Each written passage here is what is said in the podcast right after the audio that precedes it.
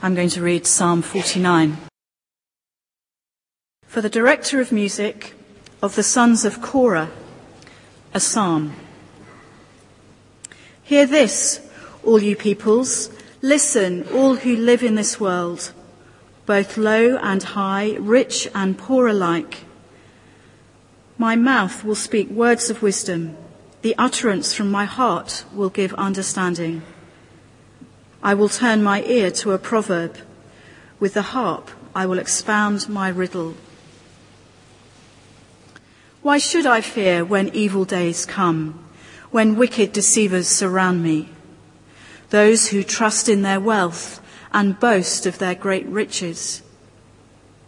No man can redeem the life of another or give to God a ransom for him.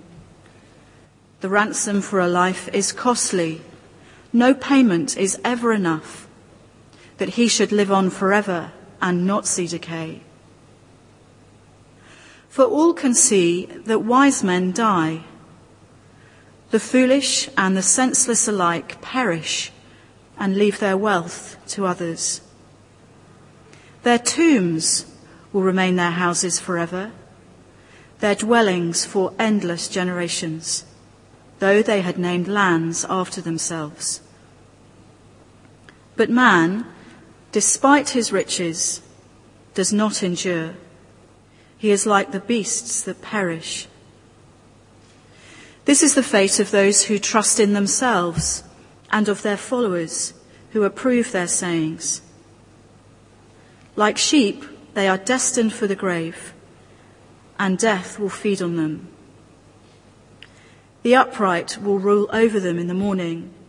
Their forms will decay in the grave, far from their princely mansions. But God will redeem my life from the grave. He will surely take me to himself.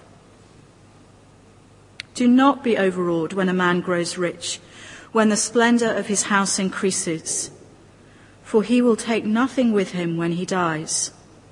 His splendor will not descend with him. Though while he lived he counted himself blessed, and men praise you when you prosper. He will join the generation of his fathers, who will never see the light of life. A man who has riches without understanding is like the beasts that perish. This is God's word. Well, good morning. Let me add my welcome. I'm Simon Pedley, one of the ministers here. And we're in the final week of our little series through some of these Psalms, Psalms, the, the songbook of the Bible. And uh, these songs written thousands of years ago uh, are believers engaging with uh, the, the, the, different circumstances of life. And songs that we can very often um, relate to hugely and be pointed to Jesus, be pointed to God through them. But of course, they're unlike any other songs that we might find, in that they're in the Bible. They're, they're not only the songs of human beings, they're inspired by God Himself. Uh, so I hope you're inspired to uh, take the whole book of Psalms and go away and have a look at some of the others after these few weeks that we've had in them. Now imagine that you're stopped on the street, maybe later this week, by a journalist. They've got a microphone that says BBC or Channel 4 or something on it, and they, uh, they're doing vox pops on the street, just taking little street interviews and uh, you're not expecting it, but they just shove it in front of you, and uh, they've got a question for you, and they say, um, "What are you worth?" Uh, what are you worth? Maybe you just run away. Uh, the only time that that sort of thing happened to, uh, to myself and to Tree, we were coming out of a cinema. Somebody from Sky News shoved a microphone in our face and wanted to ask us lots of questions about the film we'd just seen. And uh, suddenly the, the important art of being able to speak in sentences completely eluded me. So needless to say, we didn't feature on Sky News that night. Um, but maybe you're better at that sort of thing. And uh, somebody asks you, what are you worth? And you've got about half a second to come up with something. What goes through your mind? What am I worth? I don't know. Uh, how much is in my wallet at the moment? Uh, think through my current account, savings. Um, have I got a house, car? Ha- add it all up. What am I worth? Um, maybe you'd have the presence of mind to say something more profound than uh, something to do with money and wealth. But very often when we ask what someone is worth, the answer involves pound signs or dollar signs. Think of uh, football players in the transfer season. He's worth so many uh, millions or tens of millions of pounds. But it can be more pervasive than that. At work, we might scan our colleagues at uh, various levels of hierarchy and silently wonder, how much is he or she worth? More than me? Less than me? Meeting somebody new in any context might be a question that comes to mind. We see the way somebody's dressed, uh, the size of their house, what kind of car they drive. And mentally, we might be sizing up their finances. What are they worth? Now, spelling it out like that makes it sound quite crass and superficial, doesn't it? Uh, which it is, and we know it. And almost anyone you speak to would say, money isn't everything. And I say almost everyone because I recently came across an article entitled How to Attract Wealth Conquering the Money Isn't Everything Syndrome. Uh, and believe it or not, the, the, the, author was a church minister. So we'll leave that one to one side. Um, but there is a tendency in society to assess somebody's worth, their value, in terms of their wealth. And the more we view our worth in that sense, the more obsessed we'll become with wealth. We'll start to pursue wealth at any cost. We'll start to be afraid of losing it. We'll start to look down on those that we perceive as well off than us, less well off than us, in obviously subtle, unspoken ways. We wouldn't be too blatant about it. And of course, we might view people who are richer than us with a mixture of envy, uh, or maybe resentment, or even fear if those rich people are against us. Now, Psalm 49 is a song which puts riches in their place.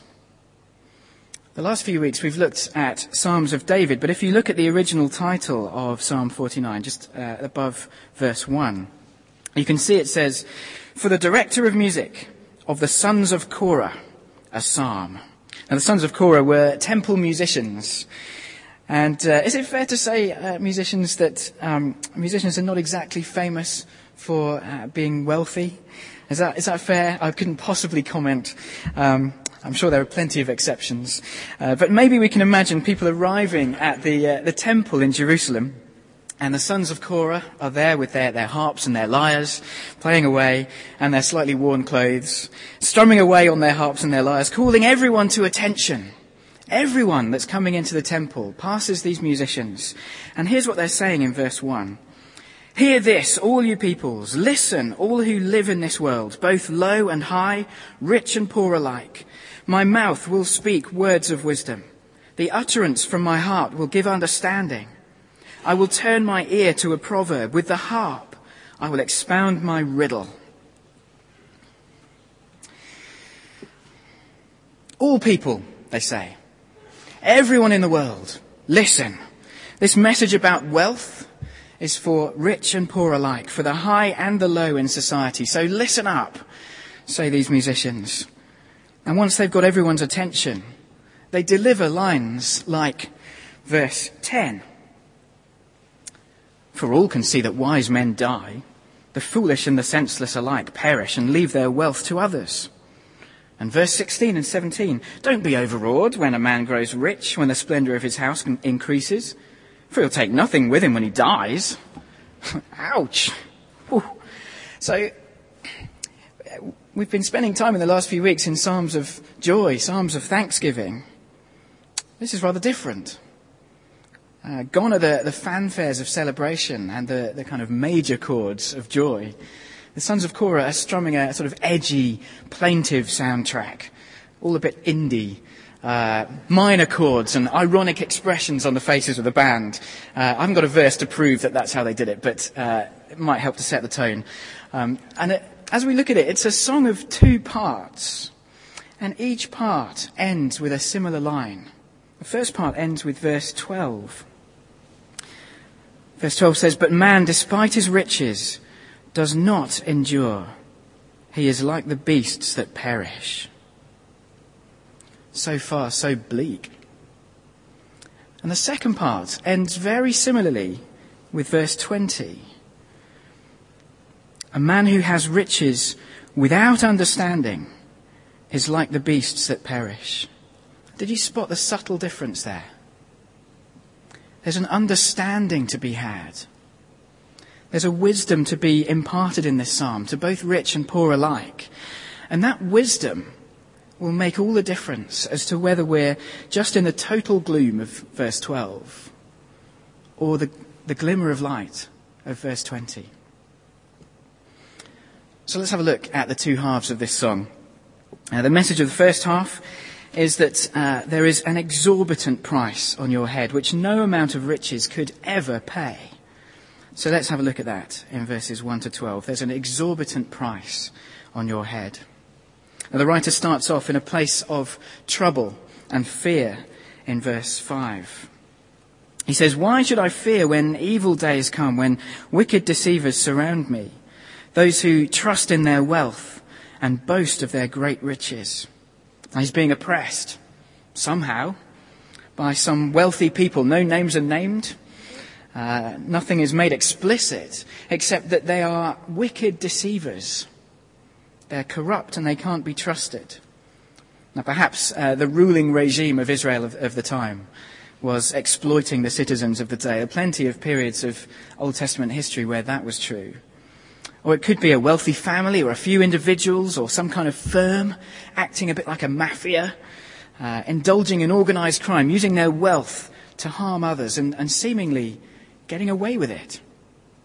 And uh, as a result, there are two things going on in those verses.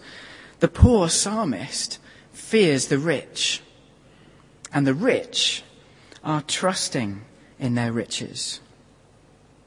Now, it's easy to think of international examples of that kind of thing and uh, point the finger of, uh, of blame at governments like uh, Haiti, North Korea, maybe, maybe now Tunisia, maybe Egypt, uh, maybe the other Arab countries where this unrest at the moment seems to be spreading. Or closer to home, are there rich people or groups of rich people in your life that you fear in this kind of way? I guess it could be people at work, the management or the company directors, uh, the colleagues whose wealth has been accumulated by ruthlessly treading on others, maybe on you. Or maybe there's others uh, who experience a kind of inexplicable brick wall when their case comes up in court or in decisions by local or national government. And corruption seems to be the, the likely explanation. And the psalmist faces a situation, something like that, but his response is, in verse 5, eh, why should I fear?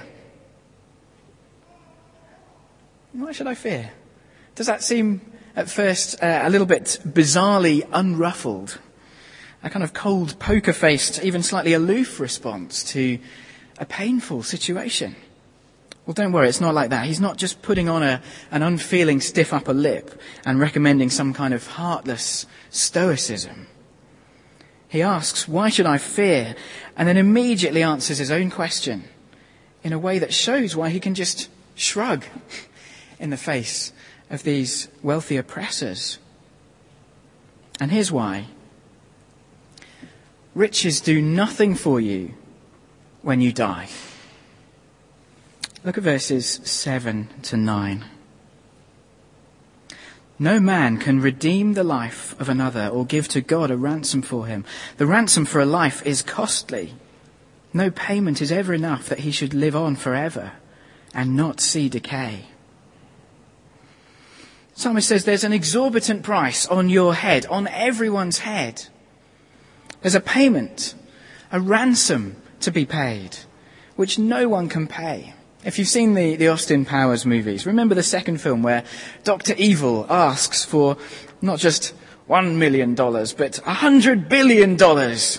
And everyone falls about laughing because he's gone back in time and he's forgotten the, the changes that inflation make to the value of money.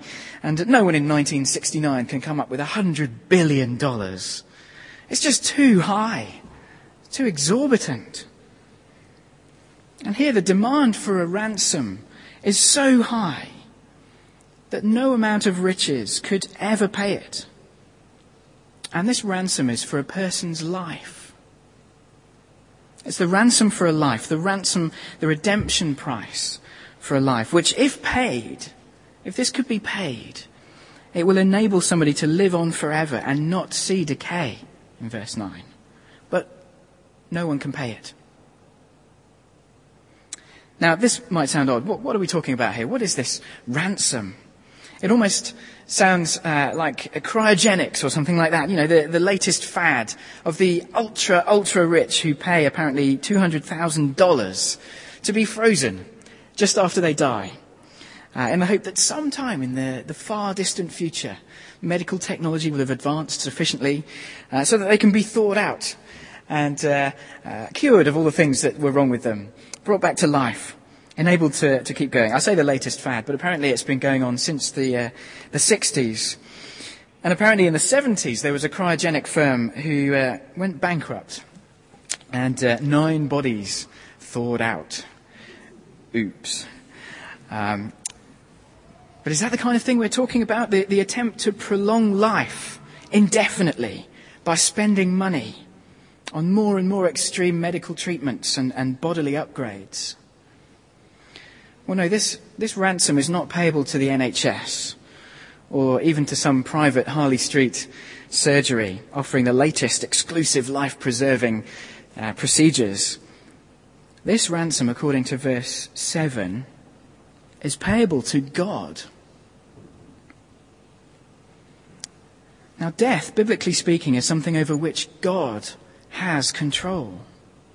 Whether we live or die is in His hands.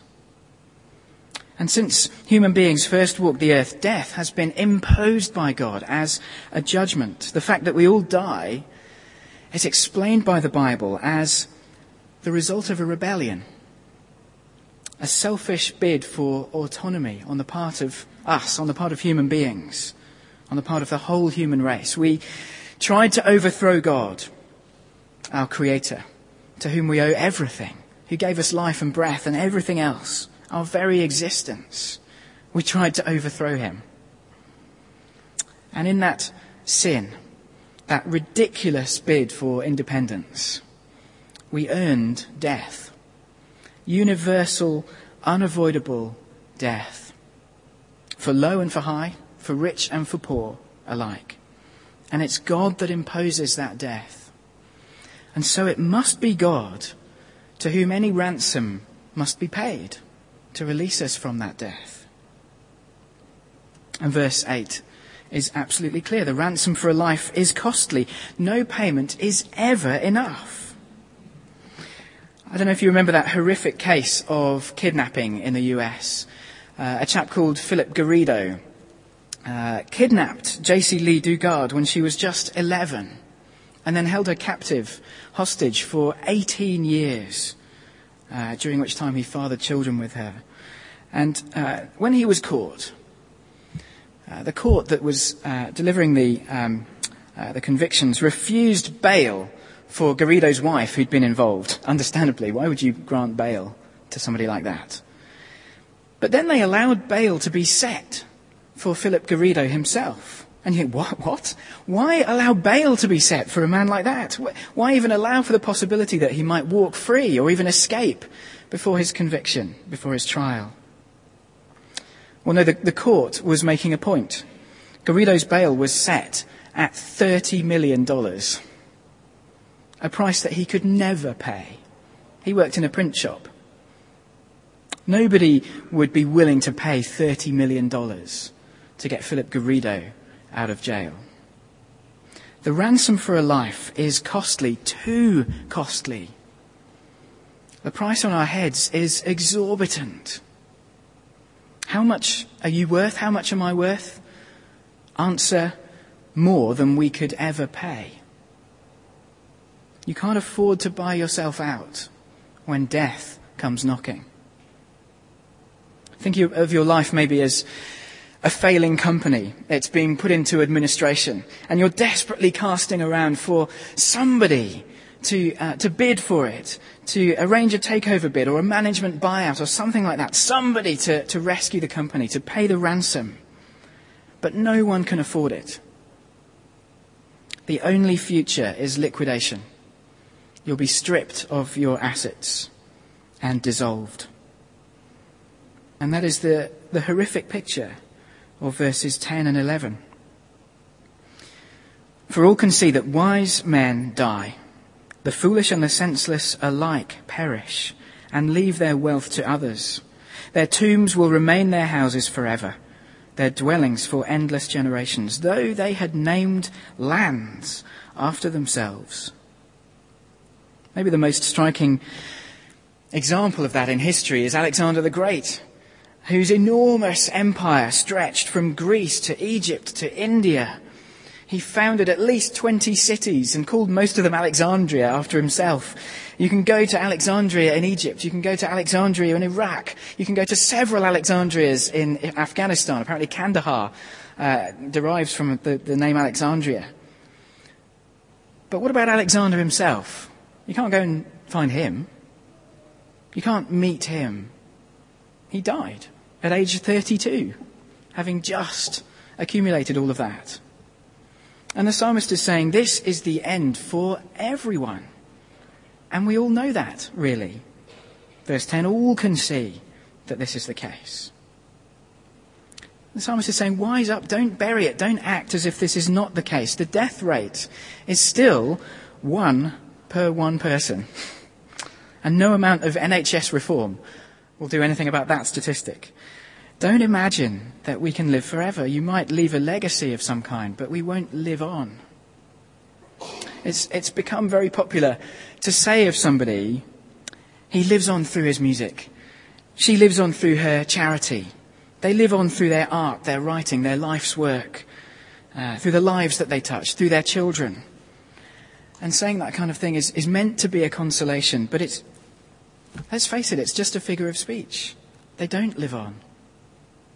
Verse 12 sums it up. And it's bleak, incredibly bleak. Man, despite his riches, does not endure. He is like the beasts that perish. We're all like animals in the end. Well, what a cheerful song. Imagine the doleful, miserable music that this would have been set to. Or maybe it was jolly music that kind of jarred with the content and made it sound sarcastic and bitter. And if the psalm stopped here, that is all we'd have. It would be a sort of cynical, sneering retort. Hey, you rich people, you think you got one over on me? Well, one day we'll all be dead. So there. Great song. Thanks very much, Sons of Korah. You've brightened our day. But it doesn't stop there. In the second half of the song, we find an extraordinary beam of light amid all of this darkness and gloom. That ransom that price on our heads, which no one could pay, can be paid, but not by us.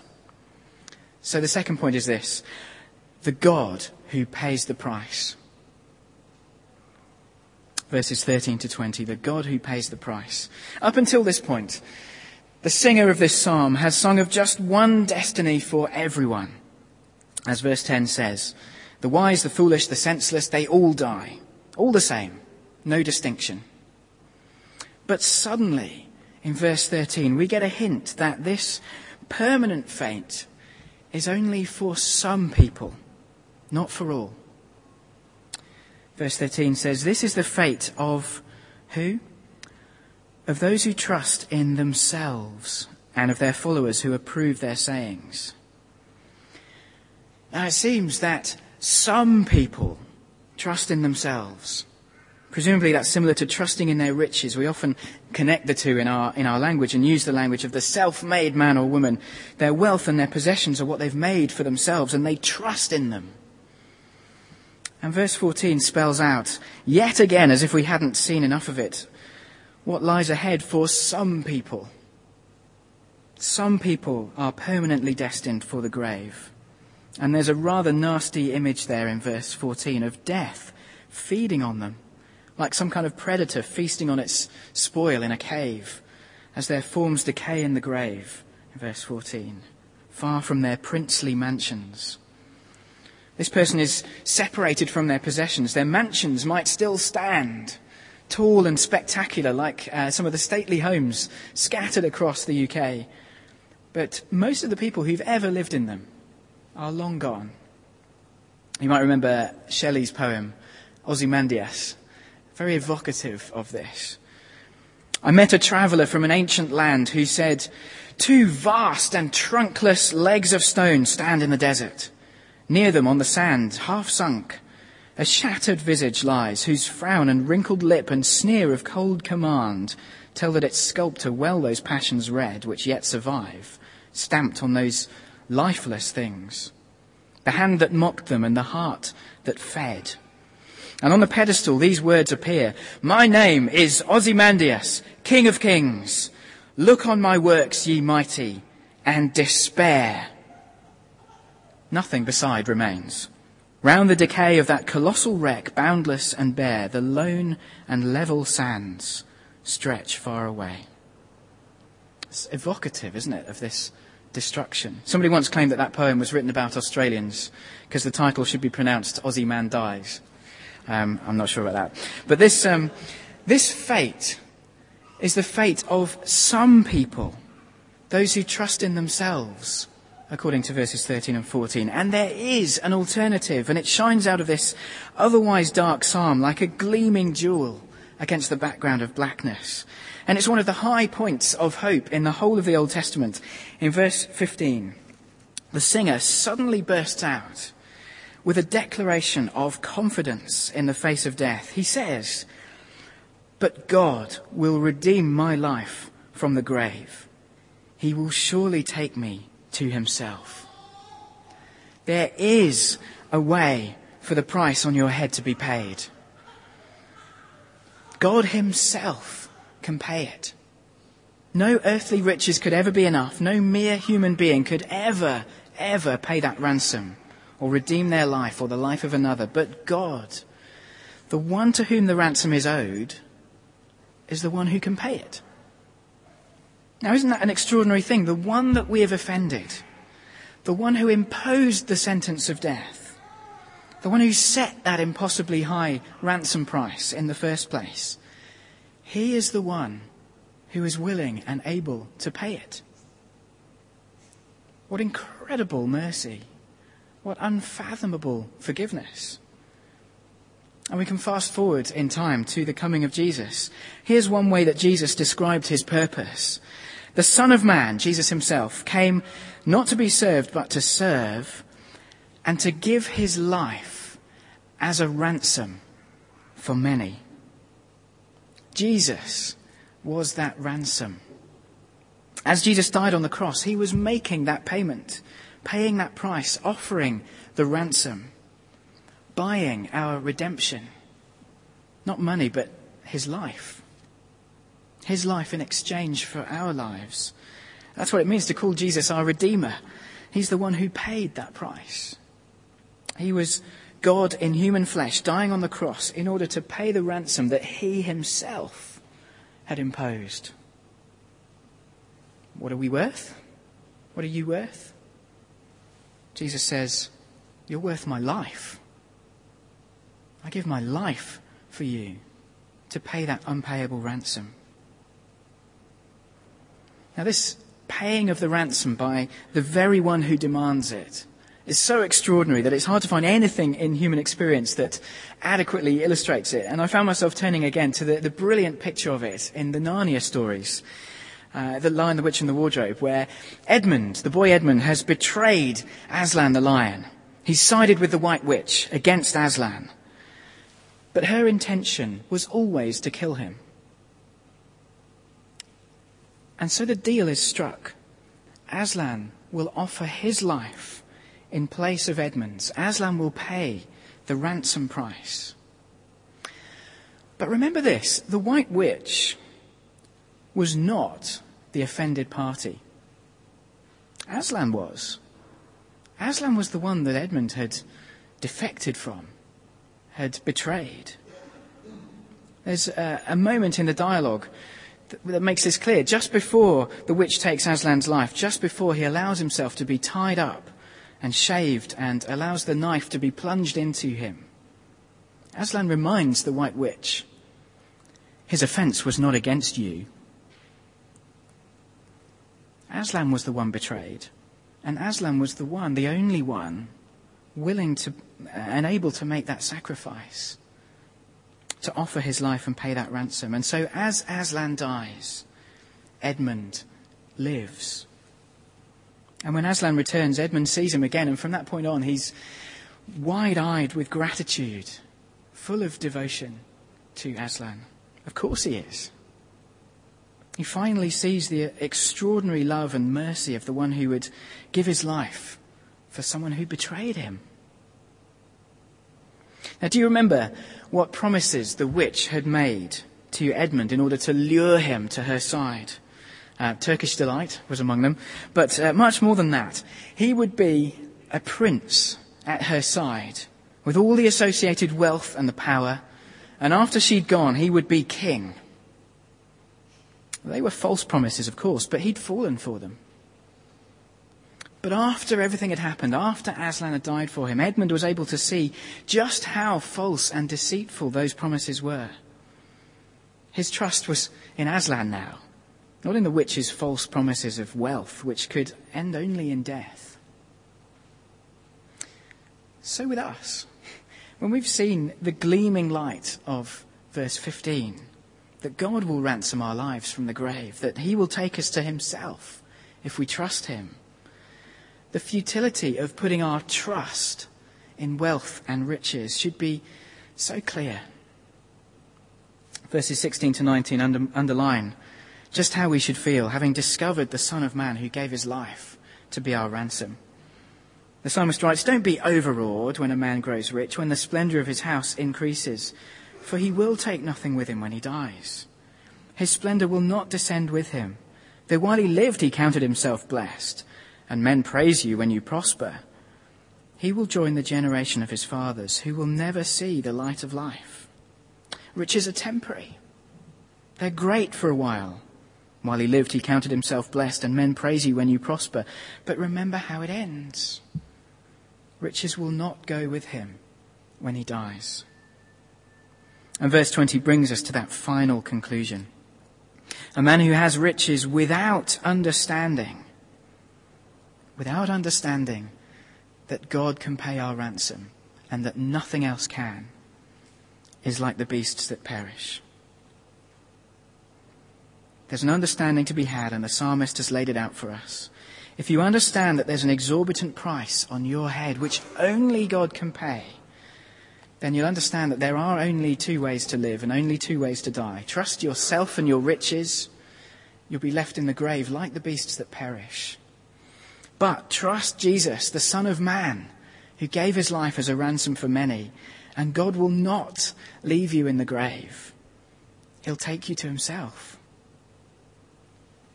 Well, the sons of Korah have finished their song, and it wasn't an entirely pleasant experience. Uh, rather uncomfortable lyrics and probably a tune that would make you wince from time to time. But this message is timeless and essential. Put riches in their place. It's crazy and short sighted to live for them. Don't do it. As we finish, there's just a, a couple of ways that this might apply. Don't fear wealth and don't trust wealth. Don't fear wealth. If we don't have wealth, or if we see people around us who are much richer than we are, we can easily be overawed by it or fear those who have it. But, but that's crazy and short sighted. Why fear what won't last? Death is the great leveler. You and me and Bill Gates will all have exactly the same balance sheet on the day that we die. So why be in awe of his millions?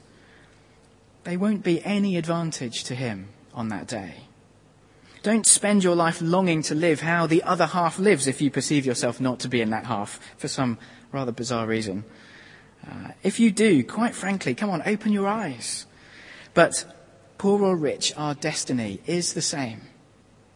And the one hope held out to us is the same. So our longing for the rich should be the same as our longing for the poor, that they meet Jesus, the Son of Man who came to give his life as a ransom for many. And if you do have wealth, don't trust it. That too is crazy and short sighted. Why trust what won't last? Your financial assets won't be any use to you in the grave. At the gates of heaven, there's no chip and pin card reader you can't write a check to get yourself in. You won't be able to grab your wallet as you're leaving this world uh, and wave a bunch of notes at the angel at the door of heaven. Only the ransom price of Jesus counts for anything on that day. You need his help. And for proud, self made people, that can be hard to swallow. But if we allow Psalm 49 to give us some perspective, we won't live for money. If we're faced with a decision, uh, one choice meaning getting more money, one choice meaning not getting so much money, maybe we'll begin to realize that it's not inevitable that we should choose the more money option. There might sometimes be better options. Maybe being devoted to Jesus, who is our unpayable ransom, might mean choosing to spend more time with family, more time with his family, the church here. It might mean giving more to church, keeping less for yourself. And if things go badly, if we're jobless and struggling financially for a long time, or the UK goes into a double dip recession and we all lose our jobs, or if the world economy rebalances and uh, Europe permanently loses out to China and India and everything is tough for us in the future, well, it'll be tough. But remember to ask yourself, what am I worth? Financially, maybe a bit, maybe a lot. But that's just the short term stuff. What am I really worth? Jesus says, You're worth my life. And that perspective should change everything. Let's pray.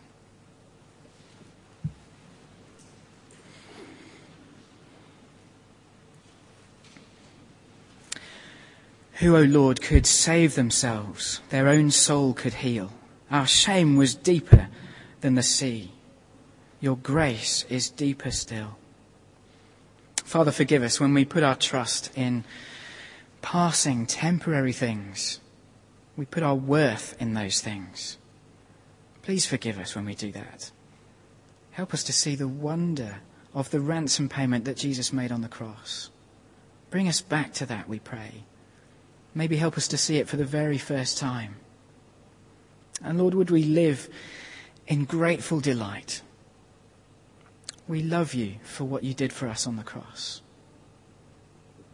And Lord, may we have all of our riches, all of our wealth, or the wealth of others put in their right perspective, put in their place, and think of them as you would because of what Jesus did for us. In his name we pray. Amen.